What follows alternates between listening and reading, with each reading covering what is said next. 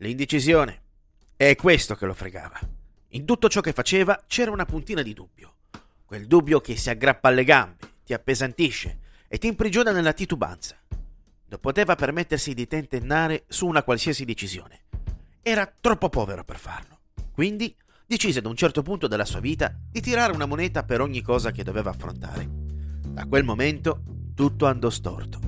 La moneta lo stava portando alla rovina, tanto che il dubbio ritornò.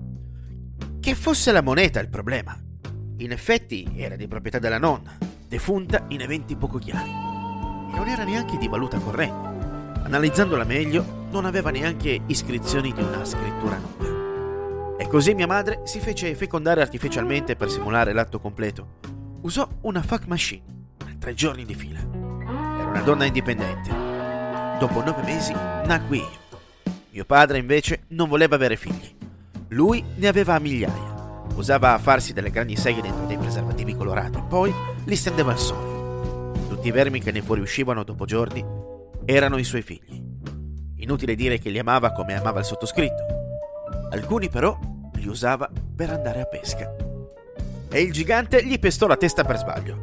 La moglie si mise ad urlare, ma la frittata ormai era fatta, letteralmente. Il gigante tentò di scusarsi, in maniera maldestra peraltro, e peggiorò le cose. Con un gomito, infatti, distrusse la casa del fattore appena ucciso. Voltandosi per vedere il danno, schiacciò anche la fresca vedova del fattore. Incredulo si guardò attorno, constatò il disastro e riprese così il suo cammino. La sua missione era molto più importante di questo piccolo danno collaterale.